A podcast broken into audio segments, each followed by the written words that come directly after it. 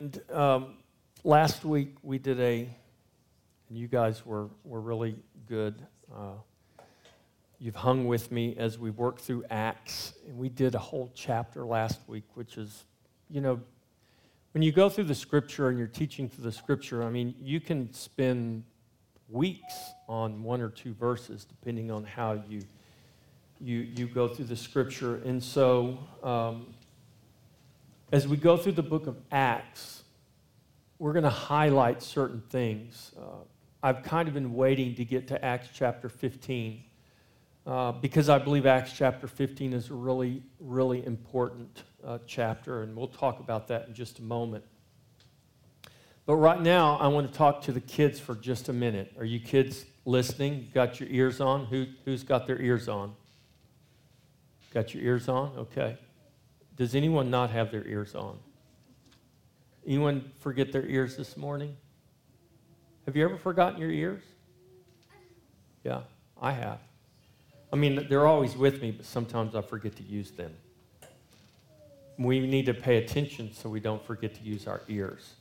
So listen to this Acts chapter 15, the very first verse says, And certain men came down from Judea and taught the brethren, Unless you are circumcised according to the custom of Moses, you cannot be saved. In other words, what they were saying to these believers in Jesus was unless you do certain things, unless you keep the law, you can't be saved. In other words, you have to work for your salvation in order to be saved. Now, when they came down and began to teach that in the church, it created a big, a big stink, a big stir, a big dispute. Such a big dispute that they all went down to Jerusalem and they all had this big meeting to talk about do men have to keep the law in order to be saved, or are men saved by grace through faith simply by believing in Jesus.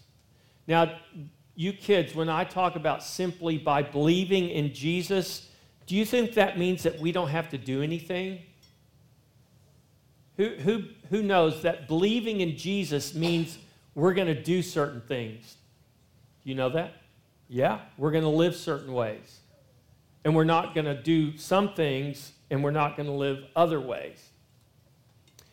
So, what I really want you to know is that God does not love you because you have earned his love.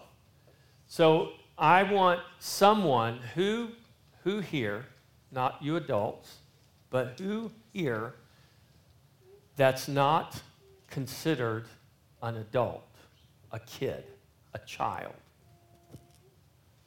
It could be any age. How many of you children, kids, have never, ever done anything wrong?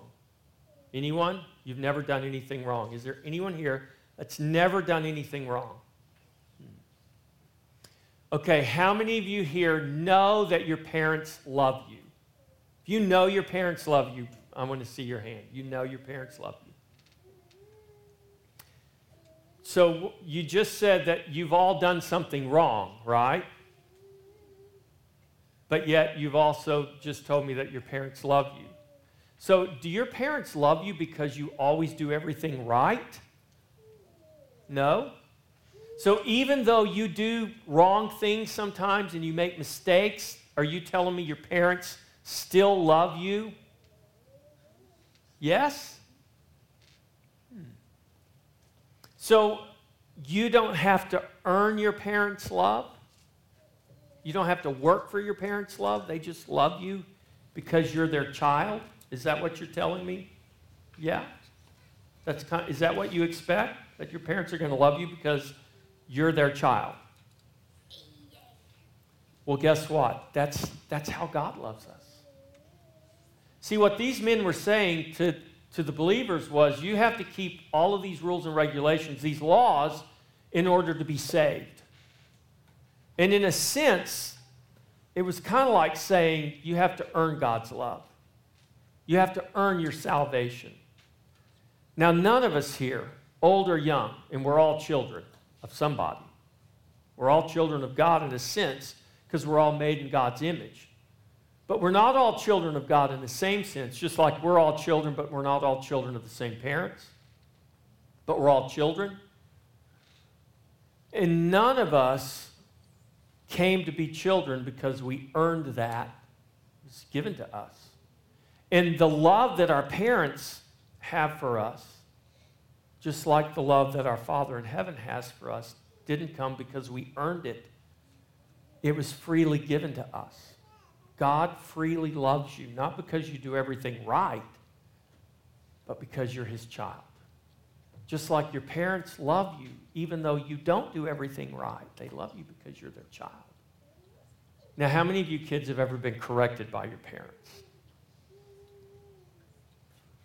I won't ask you how that happened. I mean, I won't ask you what you had to do to get corrected. I won't ask you how that correction came. When my kids were little, we had a wooden spoon and we drew a, a frown face on it. And we named that spoon Woody. And Woody is who would administer the painful love that we would give our children so that they would know that we really do love them. Now, we don't, even the Bible says this. The Bible says we don't like to be disciplined by our parents, but we're disciplined by our parents because our parents love us. And so, just like even though your parents discipline you and you don't like their discipline sometimes, you still know they love you. Do you know God does the same thing? Sometimes God corrects us and God corrects us because He loves us. It's a beautiful thing.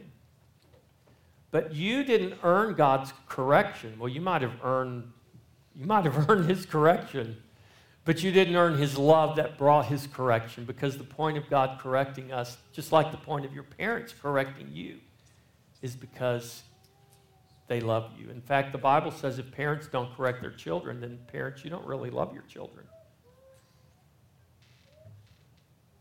And so here's what I want you guys to know. Just like you didn't earn the love of your parents, you can't earn the love of God.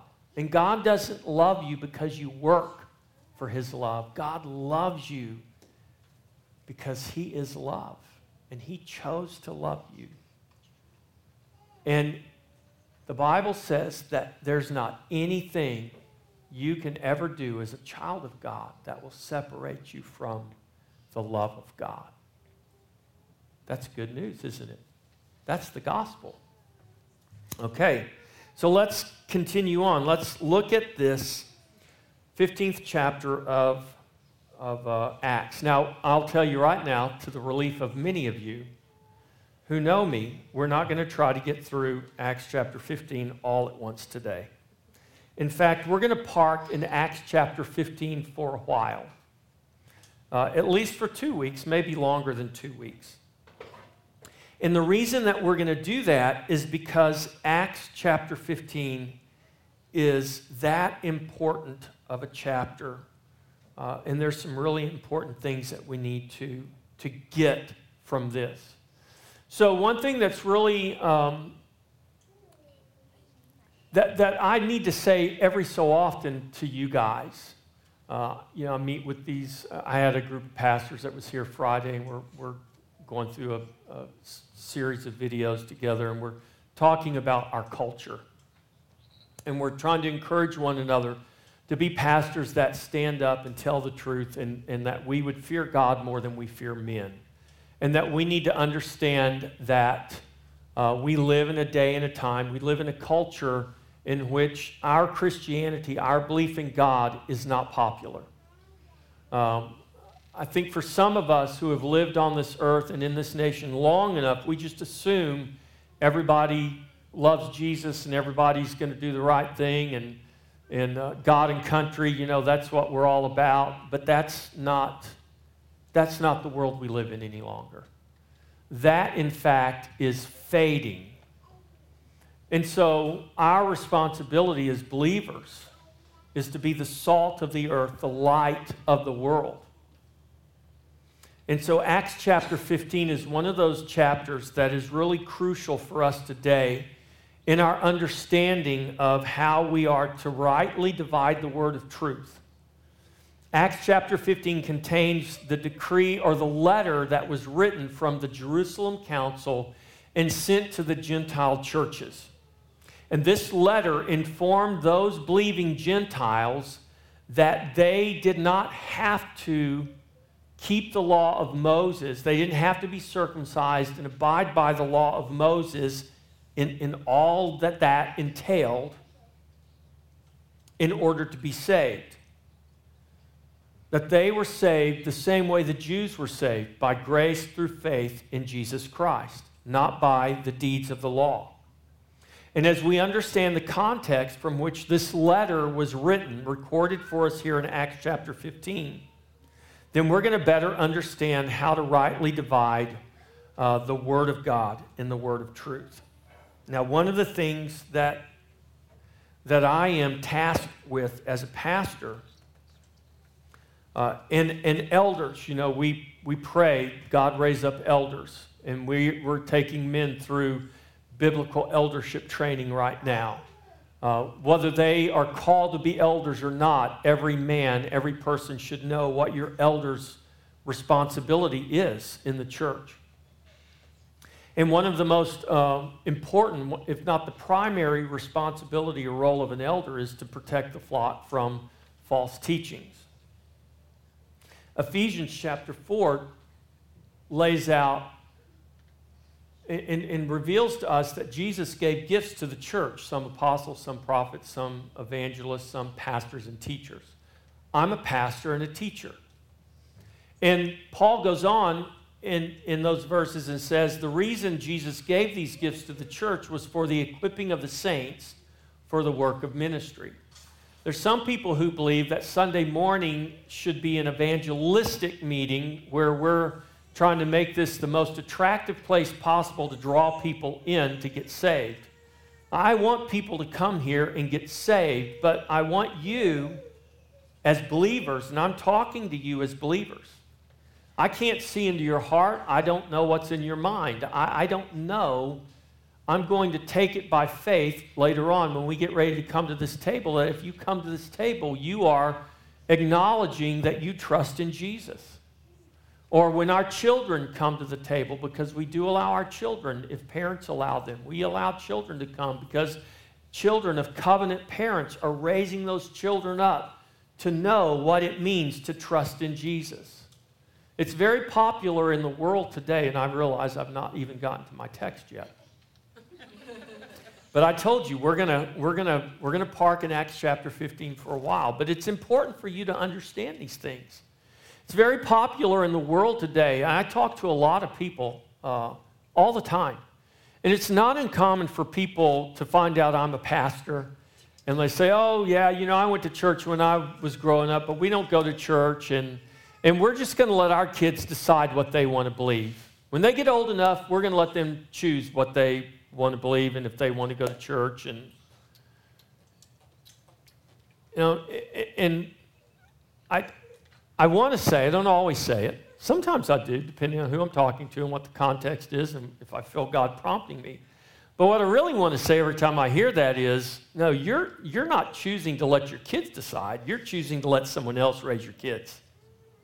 You're choosing to let someone else influence your children, teach your children what to believe. Because if you're not teaching your children what to believe, somebody is. The culture is teaching your children what to believe. And so the Bible says, the Apostle Paul wrote in his letter to the Ephesians that it is the job of pastors and teachers and all of the offices of the church to equip the saints for the work of ministry. This is not an evangelistic meeting. This is an equipping meeting. You are here to be equipped so that you can go back out into the world and be a light in a darkness, to be a witness to Jesus. You need to know what you believe and why you believe it. You need to have a reason for the hope that's in you.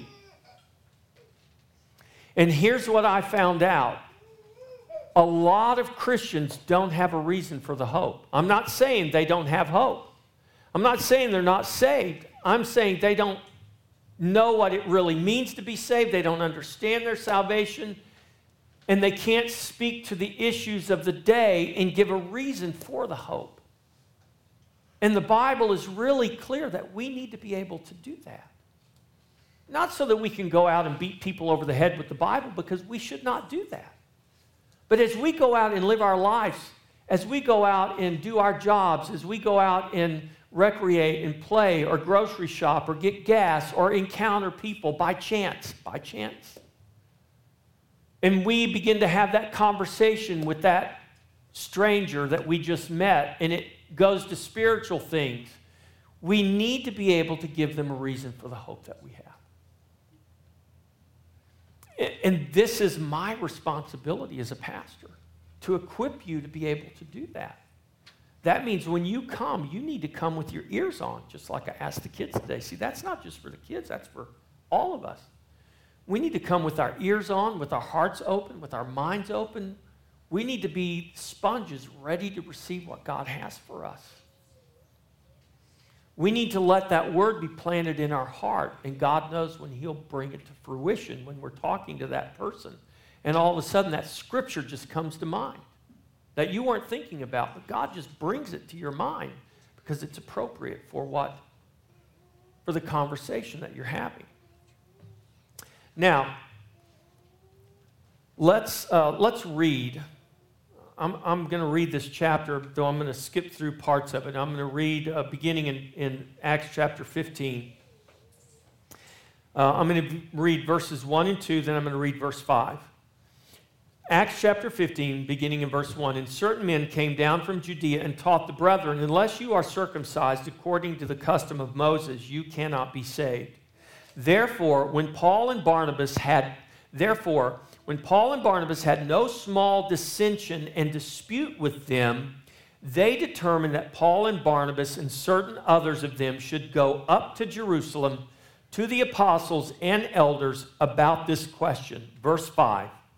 So they get to, uh, they, they leave Antioch and they're traveling to Jerusalem. They get to Jerusalem, and when they get to Jerusalem, they're having this discussion. It says, But some of the sect of the Pharisees who believed rose up, saying, It is necessary, that's an important word, necessary. It is necessary to circumcise them and to command them to keep the law of Moses. It is necessary, they said. Then verses 6 through 11, they're in Jerusalem. And then after much dispute, the Bible says, they come together.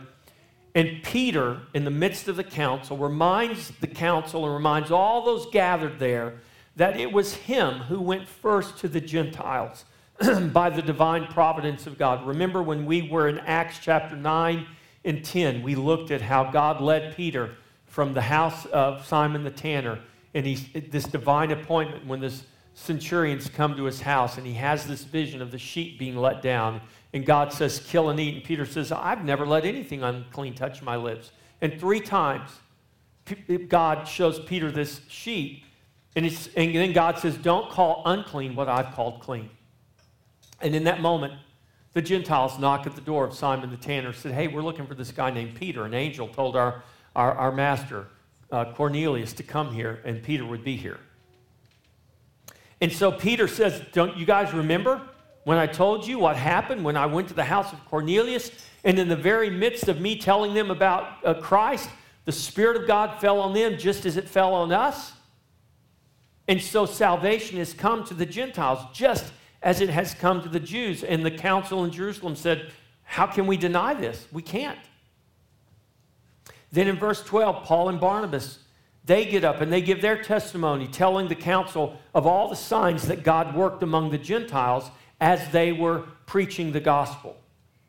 Then in verse 13 through 17, James, not James, the brother of John, but James, the brother of Christ, who was the head of the council there in Jerusalem, stands up to quote the prophet Amos concerning salvation that would come to the Gentiles. And then he gives the council his determination after hearing everything that was said. Now, let me read to you the rest of the chapter, beginning in verse 18. Acts chapter 15, verse 18. Known to God from eternity are all his works. This is James speaking. Therefore, I judge that we should not trouble those from among the Gentiles who are turning to God, but that we, you should make note of these four things in this decree, that we write to them to abstain from the things polluted by idols, from sexual immorality, from things strangled, and from blood. For Moses has had throughout many generations those who preach him in every city, being read in the synagogues every Sabbath. That it pleased the apostles and the elders with the whole church to send chosen men of their own company to Antioch with Paul and Barnabas, namely Judas, who was also named Barsabbas, and Silas, leading men from among the brethren. Verse 23 They wrote this letter by them. So here's the letter that was written some 2,000 years ago, sent to the Gentile churches in Antioch and throughout Asia. It's the reason we're here today talking about Jesus. It's the reason that we're not still living under the yoke of bondage that the law of Moses had put upon uh, the Jews.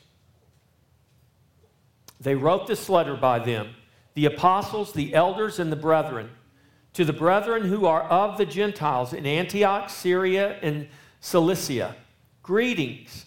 Since we have heard that some who went out from us have troubled you with words, unsettling your souls, saying, You must be circumcised and keep the law, to whom we gave no such commandment, it seemed good to us, being assembled with one accord, to send chosen men to you with our beloved Barnabas and Paul, men who have risked their lives for the name of our Lord Jesus Christ. We have therefore sent Judas and Silas, who will also report the same things by word of mouth. For it seemed good to the Holy Spirit and to us to lay upon you no greater burden than these necessary, there's that word again, these necessary things that you abstain from things offered to idols, from blood, from things strangled, and from sexual immorality. If you keep yourselves from these, you will do well. Farewell. There's the letter. letter. Short and sweet. It reminds me of our Constitution. Very short, very sweet, very to the point, but comprehensive in its scope of how it governs the way we are to live our life. Now, the council sent this letter to inform the Gentiles that no command had come from them saying you have to be circumcised and keep the law in order to be saved. This letter commands the Gentiles to faithfully embrace God's holiness through Jesus Christ while rejecting the sinful practices of an unbelieving world. What the Jerusalem council was telling the Gentiles is embrace holiness, live holy lives. And it's not necessary for you to be circumcised and to keep the law of Moses in order to be holy. Because our holiness doesn't come from our keeping of the law, our holiness comes from Christ. And in Christ, who has made us holy, we are to therefore live holy lives.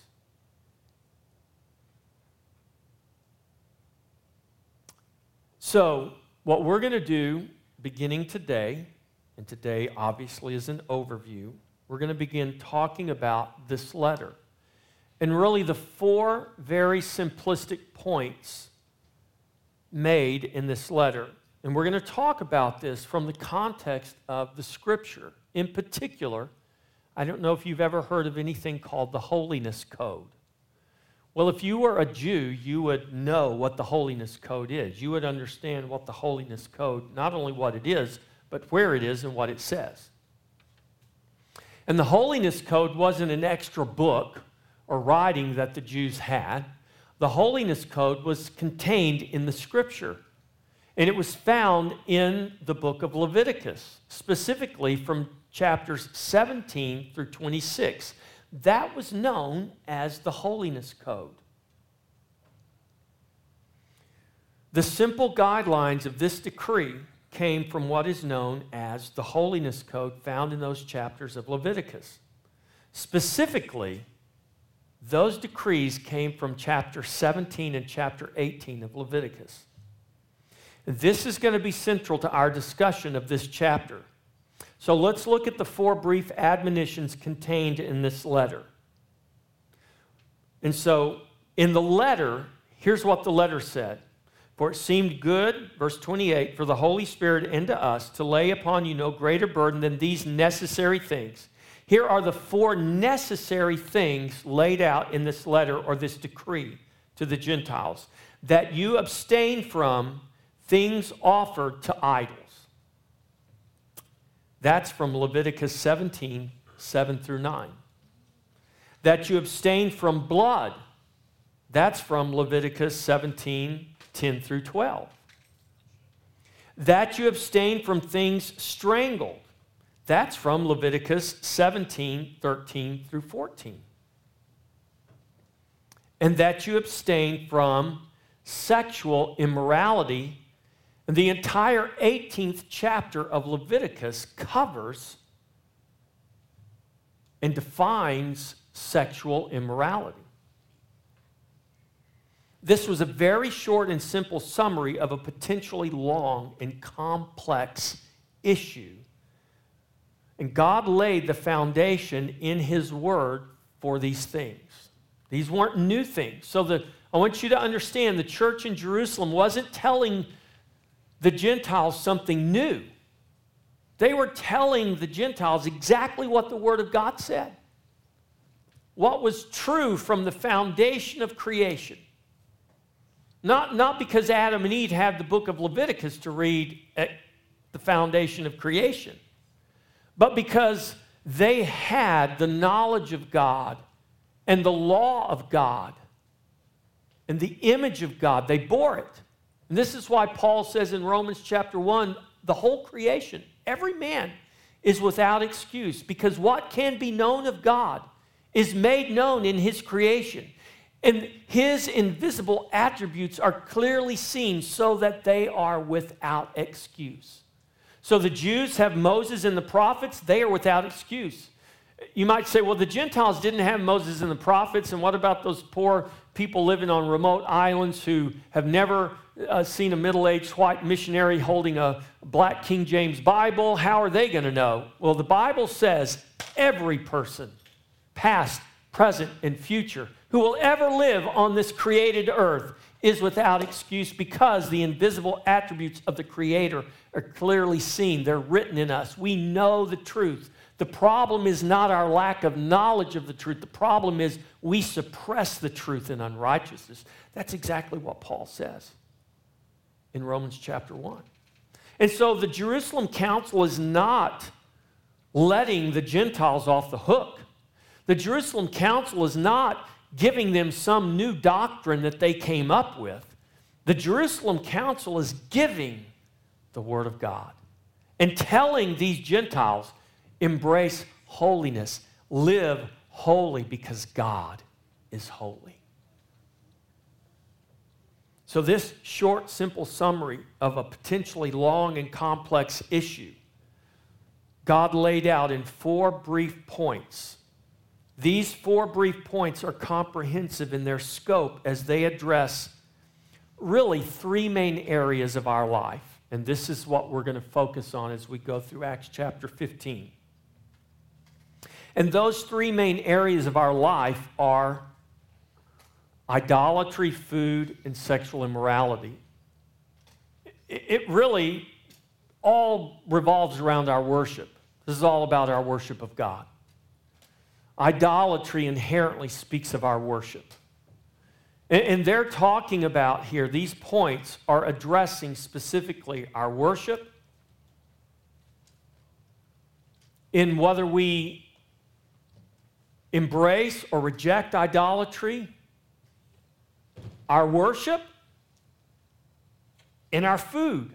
Imagine food has to do with our worship, food has to do with our spiritual life and sexual immorality. Uh, that, that seems obvious to us, right? So let's look at idolatry. Well, let's, let's, let, me, let me do something before we look at idolatry. I want to read a letter to you. Uh, now, this, this letter was a real letter written to, I don't know if you guys ever have heard of Dr. Laura Schlesinger. She used to have a nationwide radio show, and she's a, like a psychiatrist, psychologist. She was Jewish.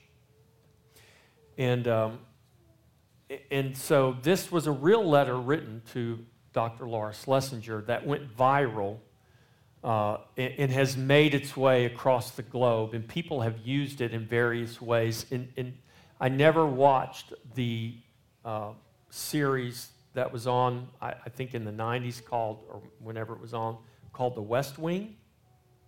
It was a, it was a show about the um, White House. And, and actually, they used this letter in an episode of The West Wing to really jab at Christians and jab at people who believe the Bible. Now, I'm going to read this letter to you and then I'm going to tell you why I read the letter to you. And that's going to set the stage for next week. Unless you guys want me to go ahead and go through the rest of this, and I can keep you all here till 12:30 if you want me to. But I would rather take my time and, uh, and, and let y'all believe that I really can get you out on time, or relatively on time, right? So I want, you, I want to read this. this. This letter was actually sent to Dr. Laura and, and you'll understand uh, the purpose of the letter. Dear Dr. Laura, thank you for doing so much to educate people regarding, I'm not going to read the whole letter, I just selected points. Thank you for educating uh, people regarding God's law.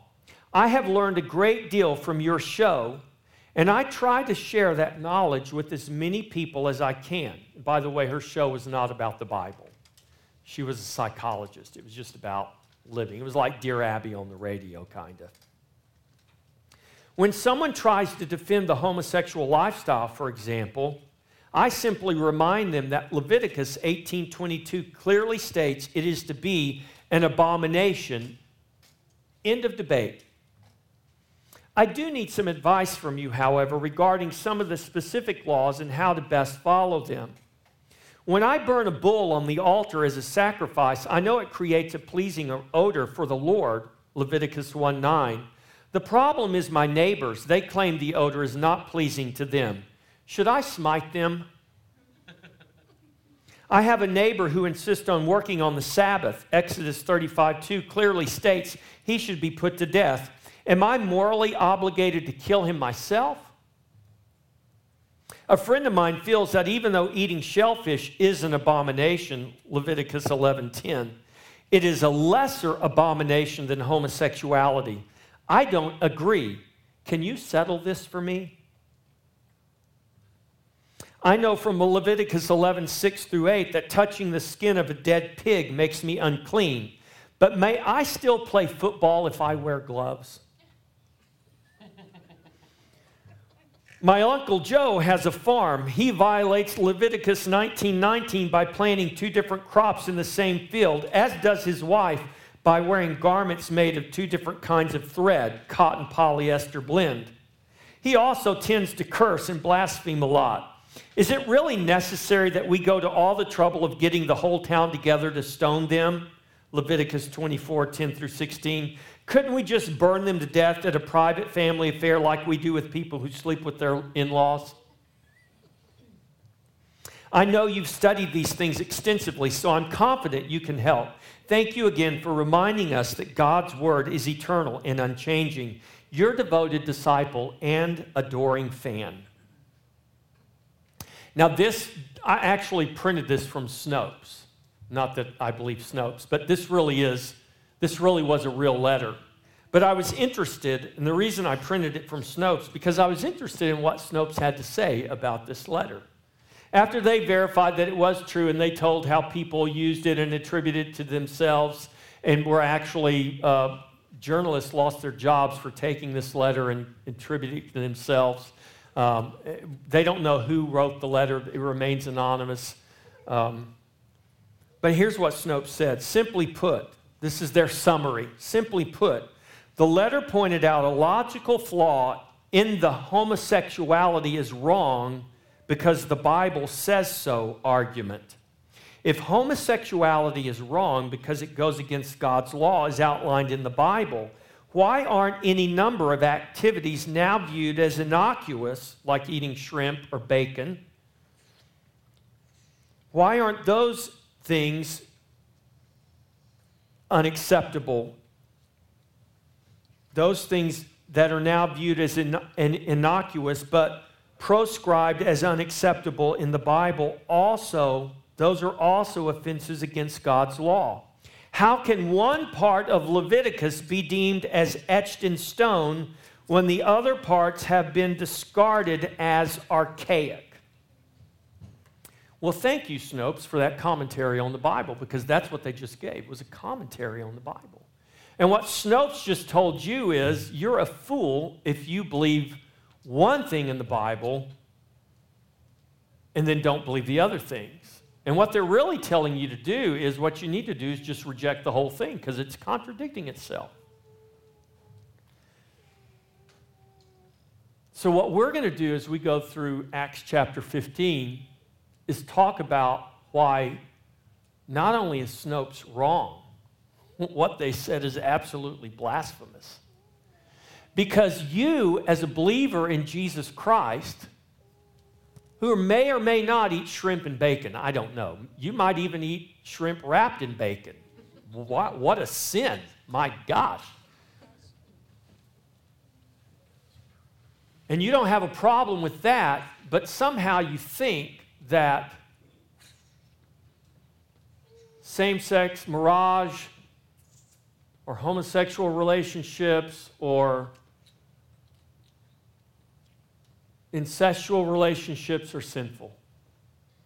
And why would you think that if eating shrimp wrapped bacon's not sinful, then why would those things be sinful? Because the Bible speaks against both of them. And so you have people in the world today who, who literally bring these things up. I, I hear it almost on a daily basis making fun of Christians. Oh, yeah, those Christians who think homosexuality is a sin, they're the ones that are ordering shrimp with their steak and they don't even know the Bible. And the thing is, do you know why you can order shrimp with your steak? Do you know why, when you go to a wedding, you can wear a poly cotton blend shirt and not be in sin? But if that wedding is a same sex marriage, you are in sin?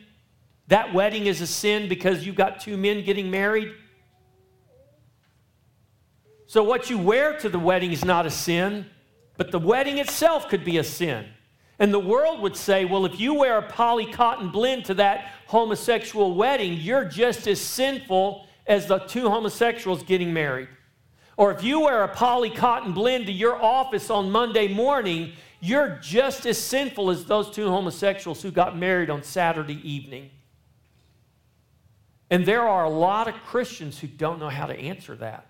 Because then they go to Leviticus and they read the Bible, and it's like, hmm, well, well, uh, well, uh, hmm. well, I'm not sure what to say about that, but I know one is okay and one is not okay. But I, I don't know why. And what I'm saying is, you need to know why. You need to know why the Jerusalem Council wrote that letter and told those Gentiles it's okay to eat bacon wrapped shrimp. But it's not okay for you to participate in sexually immoral relationships, whatever they may be, with whoever they may be with. We need to understand why it's okay for you not to keep the law of Moses. And what does that mean? Does that mean the whole thing's thrown out? Obviously not. So, today has been your introduction into the journey we will begin next week when we go into Acts chapter 15. And we're going to go as, as slow as we need to go because this is that important.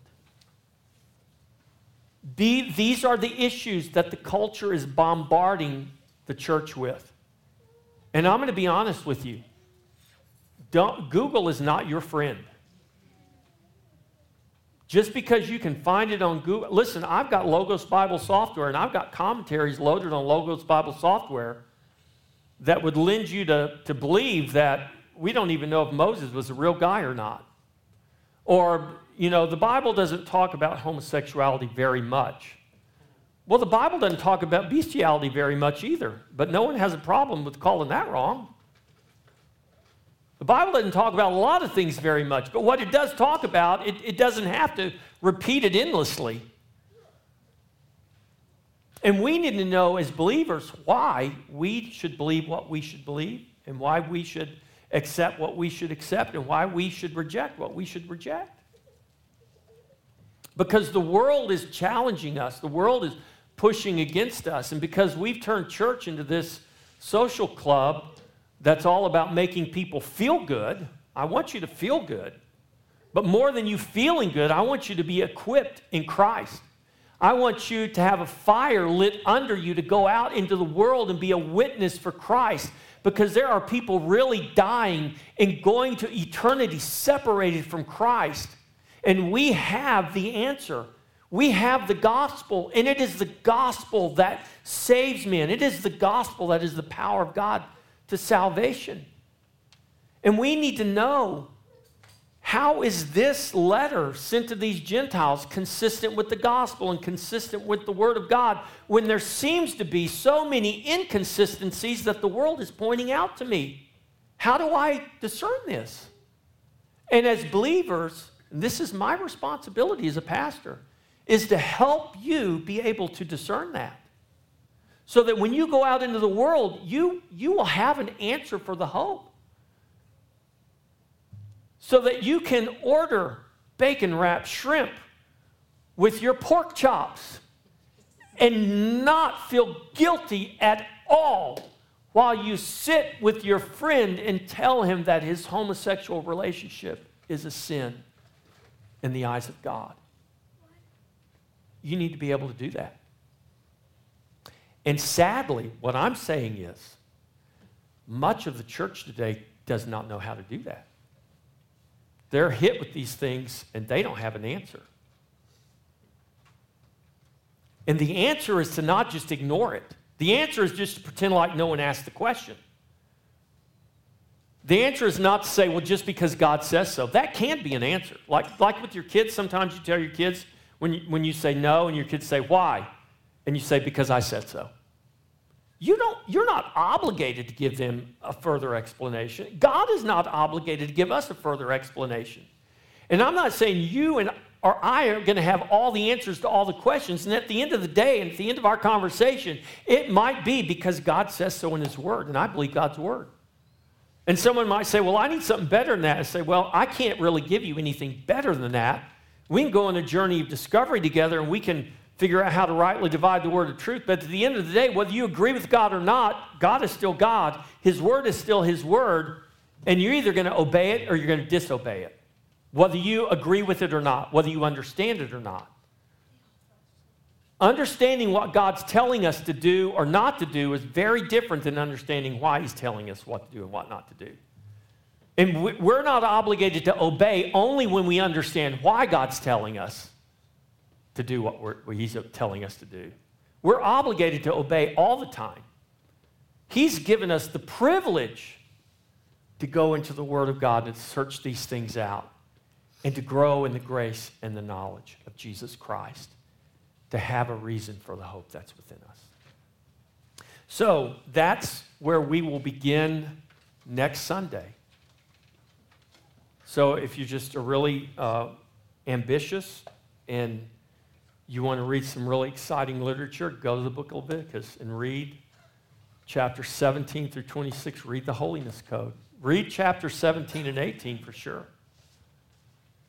And see what the Jerusalem Council was telling these Gentile believers, which I fall into that category because I'm a Gentile. All right.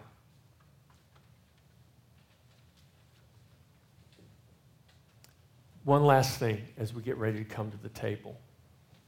And I am serious about this. Be careful when you Google things. Do you know the vast majority of seminaries today? Seriously, the majority of seminaries, the majority of critical scholarship has abandoned the Word of God. There are many, well, I, I mean, I watched them. I could, I could live stream endless clips of world renowned theologians, well known theologians, telling you why homosexuality is no longer sinful. That was just part of the culture of that day, just like the dietary laws and the ceremonial laws and the civil laws were. They don't apply to us today because we don't live in that culture. We don't live in that context because we've evolved. Those don't apply anymore. And we really don't know who really wrote all of these books of the Bible. They're just all of these things written. You know, Moses may or may not have been a real person. We don't really know that. But to say that Moses wrote the first five books of the Bible is really kind of naive. We certainly don't believe that. We know that it was probably written much later in a, in a cultural context that, that that's why they put the things in there that they put. But it was never meant to be taken as literal or God's word or something that we live by by some standard. We need to take it for what it is. That's what the world tells us. And you know what God tells us? Very much the same thing. We need to take it for what it is. We need to take it as the Word of God. And you either take the Bible as the Word of God or you don't. And if you do take it by as the Word of God, then we're obligated to live by it. And so we need to understand what that means. And that's what we're going to talk about in the Sundays to come. As we get ready to come to the table, you, you are invited as you trust in Jesus. You don't have to be a member of this church, but we ask. And you should be a member of the church. It's kind of like when we say we believe in the Holy Catholic Church. That's not the Roman Catholic Church. That's the universal church of all believers, past, present, and future. We are members of that church. That's the church we believe in. That's what this table represents Christ, the body of Christ, the blood of Christ, given up and poured out for his church, past, present, and future. So, Christian, as you trust in Jesus, come to the table. We'll all take the elements and then we'll all take them together. Well, let's stand.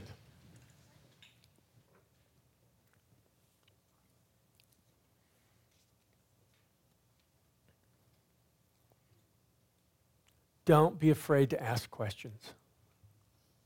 And don't be afraid of questions. Just because you don't have the answer to something, just because you can't understand something, don't ignore it. Don't ever believe that the Bible is not up to your challenge. Don't ever believe that the Bible's not up to any question, any criticism that the world can bring.